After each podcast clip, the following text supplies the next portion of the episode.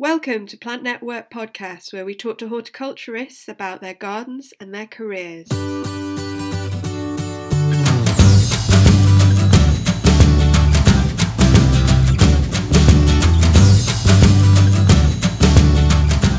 Today, I'm speaking with Jess Brown, who is a gardener at the Royal Zoological Society of Scotland, Edinburgh Zoo.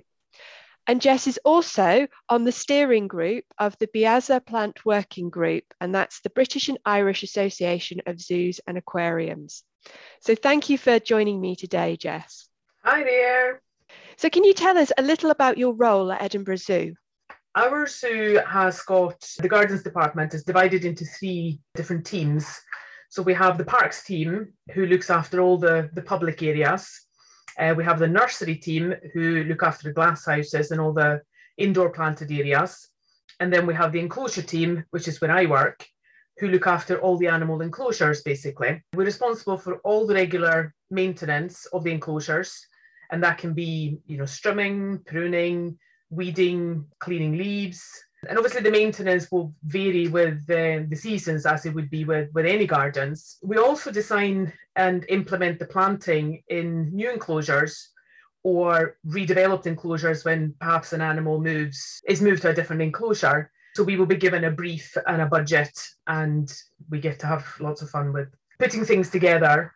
And some of the enclosures that we work in, we can obviously work in whilst the animals are, are still in there such as flamingos and the gorals and the wallabies and kangaroos, etc. But many of the animals are obviously required to be locked in, such as the chimps, the lions, the tigers, and etc. We have a very, very good working relationship with the keepers. Obviously, we have to because pretty much have to put our lives in their hand. We have to make sure that their safety procedures are followed in order for, for it to be safe for us to go into the enclosures to work. But we have about 70 enclosures that we look after. Do you, do you have a particular, and this is probably putting you on the spot a, a little bit, but do you have a particular favourite enclosure that you, when it comes around to its, you know, its regular maintenance, you go, yes, that's really good? It depends on the time of the year. Because if we have a few enclosures that are, you know, very heavily planted with trees. So obviously when you come into autumn, you could be taking 25 ton bags of leaves out of that enclosure. And you could be dragging those bags up a hill to get to where the the gate to the enclosure is. So at times like that, you're probably going to be uh, cursing under your breath rather than going, yes. But then in the summer, it might be a really pleasant enclosure to work in. And if it's an enclosure, perhaps where the animals are out with us, it's, it's always great. I mean, it's, it's amazing how used to us the animals are we can strim, we can use leaf blowers, and I mean some some of the animals obviously don't like the noise, and we have to be a bit more cautious. But uh, but quite a few of the animals are are just not bothered at all, and they'll they'll come right up to you. So you have this amazing experience eh, whilst you're doing your day job. And what I would say is, I mean, this this job is in in terms of horticultural uh, roles is incredibly niche. Not all the other zoos do have specific teams for the enclosures. In some of the zoos, the keepers will do a lot of the work under guidance of their gardens department. It can be quite different as well because if you were if you compare it to any other sort of general garden jobs if you're working in a in a big park or on a big estate or something but one of the most important things you have to think about is the plants are actually in the enclosure is they are any of these plants toxic to the animals I mean, obviously, depending on what kind of animal it is, because some plants as well are toxic to one animal, but not another animal. So that was my steepest learning curve when I started here five years ago, learning your toxic and non toxic plants very, very quickly. The other thing is, as well, is that when you're going in to, to do some maintenance in an enclosure, you're not looking for you know park standard that you want it to look like botanical garden or anything like that you're, you're trying to create an environment which looks very natural sometimes that can be quite challenging because obviously if you've got an animal which is comes from a sort of a very tropical looking natural habitat and you're trying to recreate that you have to use a bit of artistic license uh, to use plants that maybe look similar in order to try and try and achieve that So do, do you find that you have a restricted palette of plants to use in, in, in the enclosures, or at least in certain enclosures? I mean, obviously, it, it very much depends as well, because if you're looking to do a sort of a more tropical, jungly kind of look, then you have kind of a, a group of, of plants that you would use for that. For instance, we did um, a new sloth enclosure enclosure recently. So we used a lot of big lead things and things like Dicksonias and bamboo and Paulownias and things to, to make to give that sort of feel. But prior to that, we did the external landscaping for our uh, new giraffe enclosure. And obviously for that, you're looking for a more of a, a grassy arid kind of feel. So the plants we would use for that will be completely different from what we would use in the sloths. But we are very, we are quite restricted with the plants that we can use because there's a lot of toxic plants out there. If you trialing a new plant, do you have to monitor it or do you just not take that risk? With regards to toxicity, we do our all of our research prior to, you know, in the planning stages. I mean, for instance, when we did the new sloth enclosure recently, because we don't often get the chance, we don't have a huge amount of indoor enclosures at Edinburgh Zoo. So it's not very often we get the chance to, you know, go crazy with uh, and, and completely redo enclosure. So that was that was great fun to do.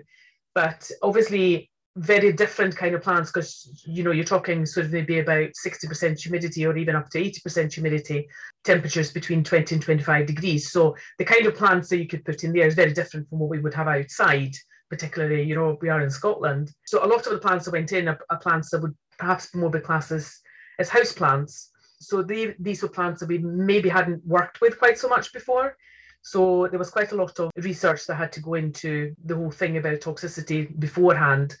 BIAZA has, we have a website, well, it's it's it's called zooplants.net and it's a bit like Wikipedia in that it's by users for users and it lists probably the most common plants that is used in zoos and, and whatnot. So I mean it, it wouldn't incorporate maybe all of the kind of tropical indoor kind of plants. It means that different zoos can put their information on there as in we've used this for you know this particular species and this was the reaction etc etc but it also has a, a, bit on there about toxicity.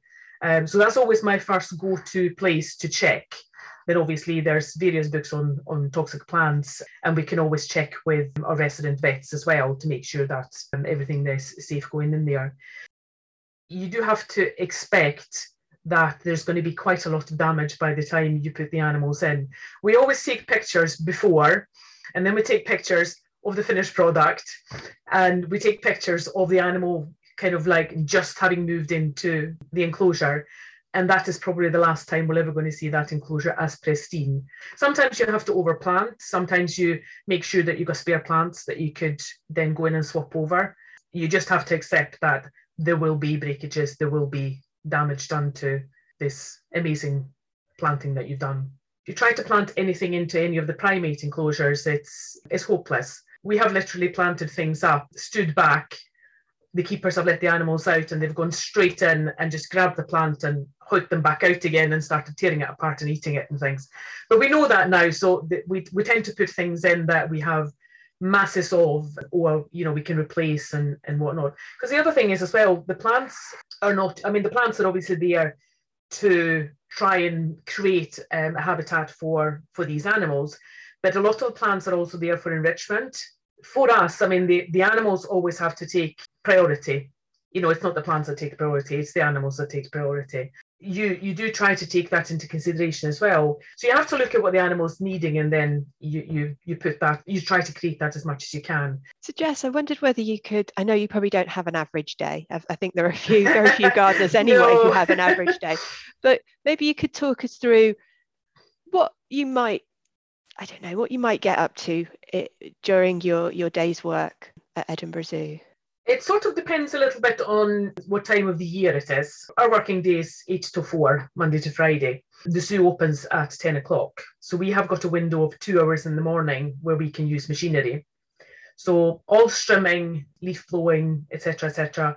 Between 8 and 10, we will be in an enclosure um, doing something. I mean, obviously, at this time of the year, we're still we're still doing leaves. In the spring and the summer, it would it would probably be strimming the way we also tend to divide, because obviously we have to have some sort of structure as to how we go about maintaining 70 plus enclosures so that we know what we're doing and the keepers know when to expect us. So what we tend to do is we do it on, on sort of a rotational basis between the different sections. We might be on carnivores for a week or two, uh, or our hoof stock department or birds and primates. We have certain certain sort of jobs that we would do every single time we were on, say, a carnivore week. Then we know that we would always there's certain enclosures we would always go in go into and have a look at. And it could be it could be pruning or it could be so says, strimming or or weeding or, or whatever.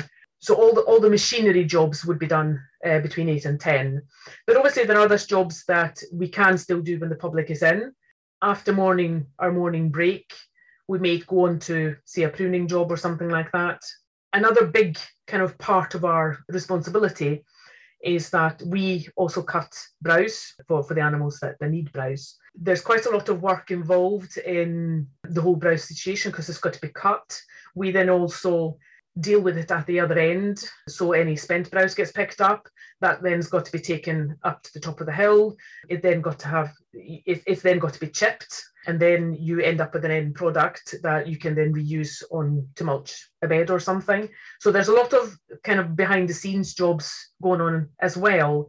Occasionally there might be an emergency job coming up and you have to drop what you're doing because uh, obviously safety, animal safety and, and safety of our visitors is is absolutely top priorities. One of the things we do when we go into an enclosure is for, for, for some animals is check the jump zones. So you've got to make sure that there aren't any trees or large thick shrubs close to the fence line that might then be used as an escape for the animal. Would perhaps have had strong winds and a branch has snapped down or something like that, and it's you know that that can then be be used for an animal to to get out. It's very difficult to say um, a typical day because I don't really think that there is a typical day. We tend to do big projects when we have perhaps either we're building a brand new enclosure or we're doing a redevelopment of a of an enclosure because they're changing the animals in there. If we're in the middle of a project, then chances are we will be doing our two hours of strimming or blowing or whatever in the morning, and then we'll jump straight onto project after that. So Jess, you, you obviously love your job. It's it's coming through with how you're describing it. How did you how did you get to this role? How did you get to, as you said, quite a niche role in, as, as, as a as a gardener in a zoo? I have a previous life in a completely different sector. So I was one of these people who changed careers. So I spent many, many, many years working in the private childcare sector. I was a manager of a child, private children's nursery, but was always a keen gardener and then decided to go and retrain. So I did that whilst working full time and basically just did a sort of a slow kind of moving over.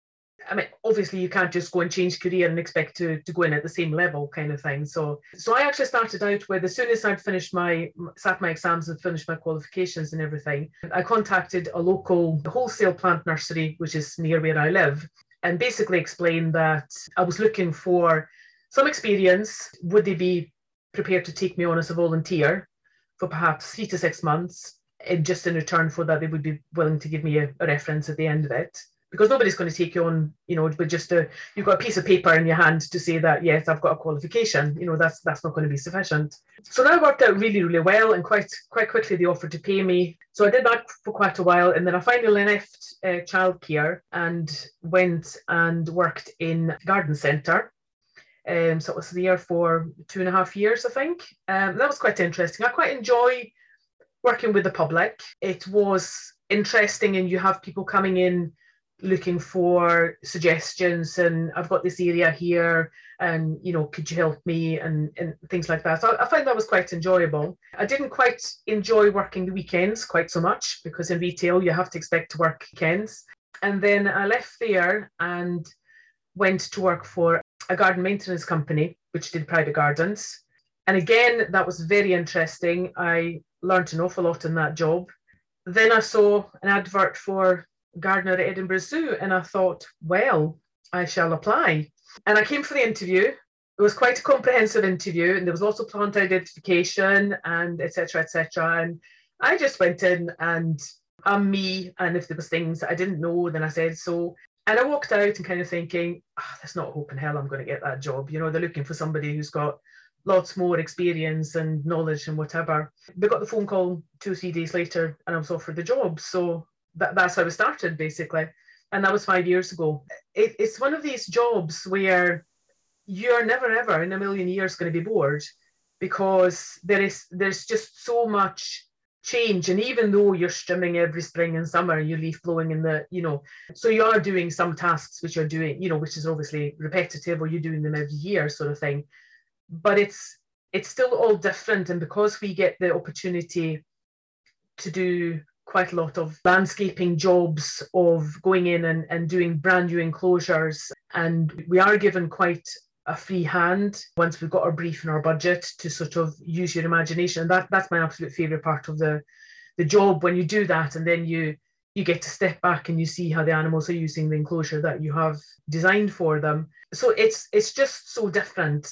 The obviously you have the moments of I was mentioning earlier on. Uh, obviously we deal with the the spent browse. Um, so it's simple things like you go and, and pick up all the the leftover um, bits of branching and whatever that, for instance, the rhinos have eaten, and they are so nosy and they will come up to you and stick their nose through up towards the gate. And, you know, if the keepers are there, you can give them a wee clap. And, you know, so I mean, what other job do you get to, you know, to clap a clap a rhino or, you know, I've herded flamingos and fed the lion cubs and stroked a hairy armadillo and, you know, held a, a lorikeet chick. So it's, it's all those kind of moments that even when it's days when, because I mean, obviously everybody who works outdoors will have days when it's absolutely chucking down with rain and it's cold and you're wet and miserable and things like that. But when you have, you know, days days like that, or when the sun's shining, yeah, I mean, it's just it's just magic. Well, you know, you said before about when you the, the primates get released back in when you've done a planting you see them ripping them yeah. up. Does that bring back memories of, of when you worked in childcare? And some...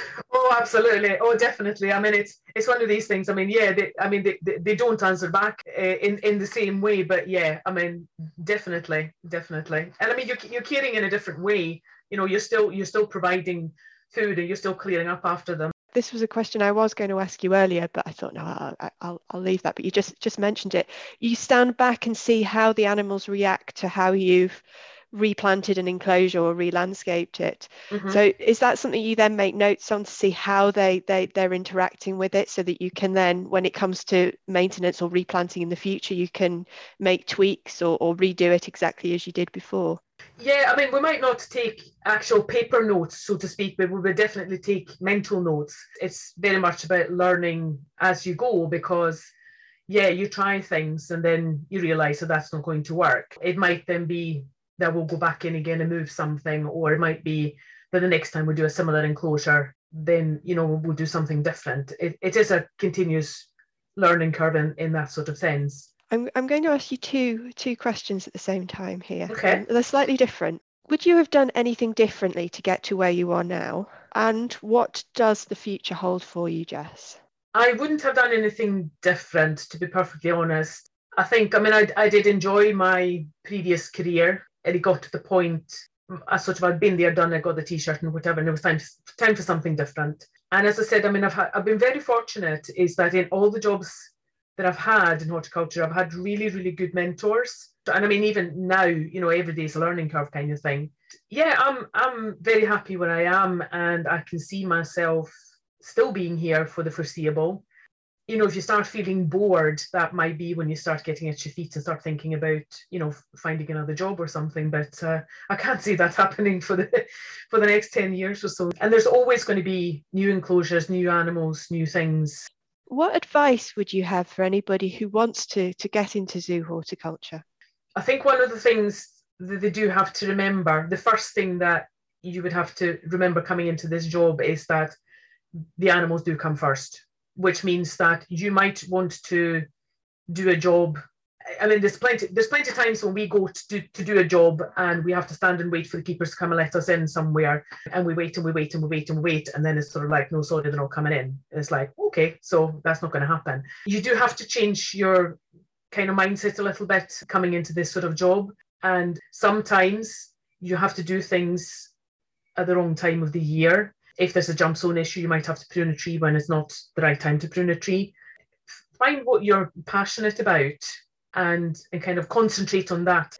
So Jess, I've I've not visited Edinburgh Zoo. I'll I'll admit it. Mm-hmm. But if I were to, is there a place that you would you would send me as someone you know as as as a gardener myself? Is there a place where you'd say go and see that enclosure? I'm really proud of it. There's there's quite a few of them. I mean, it, it, for different reasons. I mean, the sloth enclosure because that's the, the most recent one we've done, and it's still really looking reasonably good.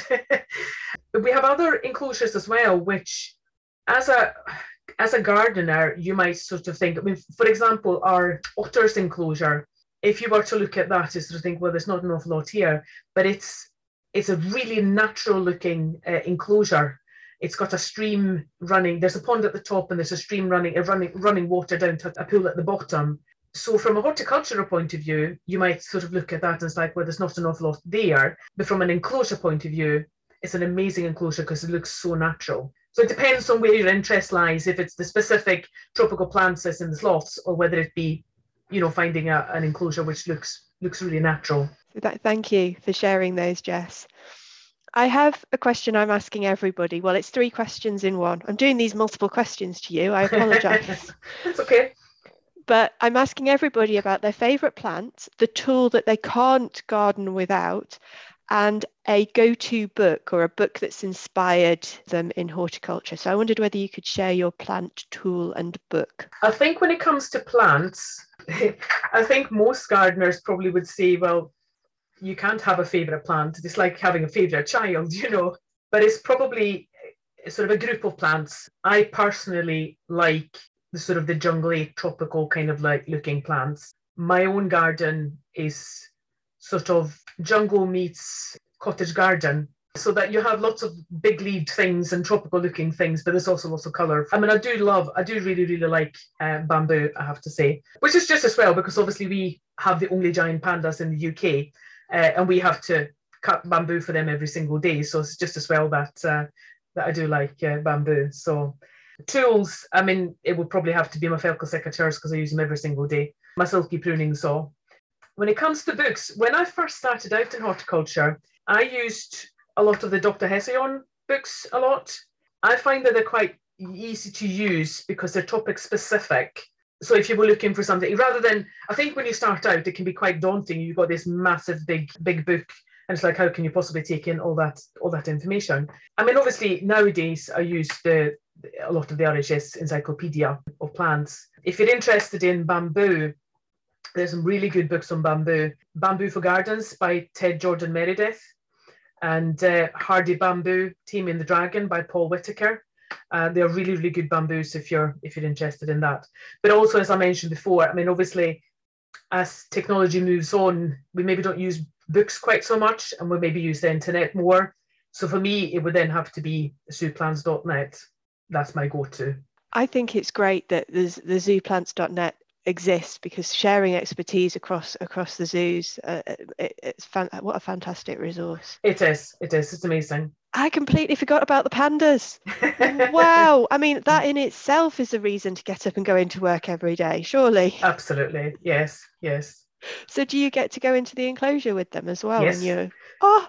Yes we do. I mean obviously not uh, because they are a category one animal so they can't be inside the enclosure with us being in there but we have to, particularly when we're going to the, the male panda, Yang Guang, when we go into his enclosure, we actually have to go through the house in order to get to the outside enclosure. And he's often sitting propped up against the wall, munching bamboo, just kind of like watching us as we go past. So yeah, we do get we do get very, very close to to the animals. Thank you so much for for talking with me, Jess. You're um, very welcome. I've I've had a proper insight in, into into what you do um, yeah. at, at Edinburgh Zoo. So thank you.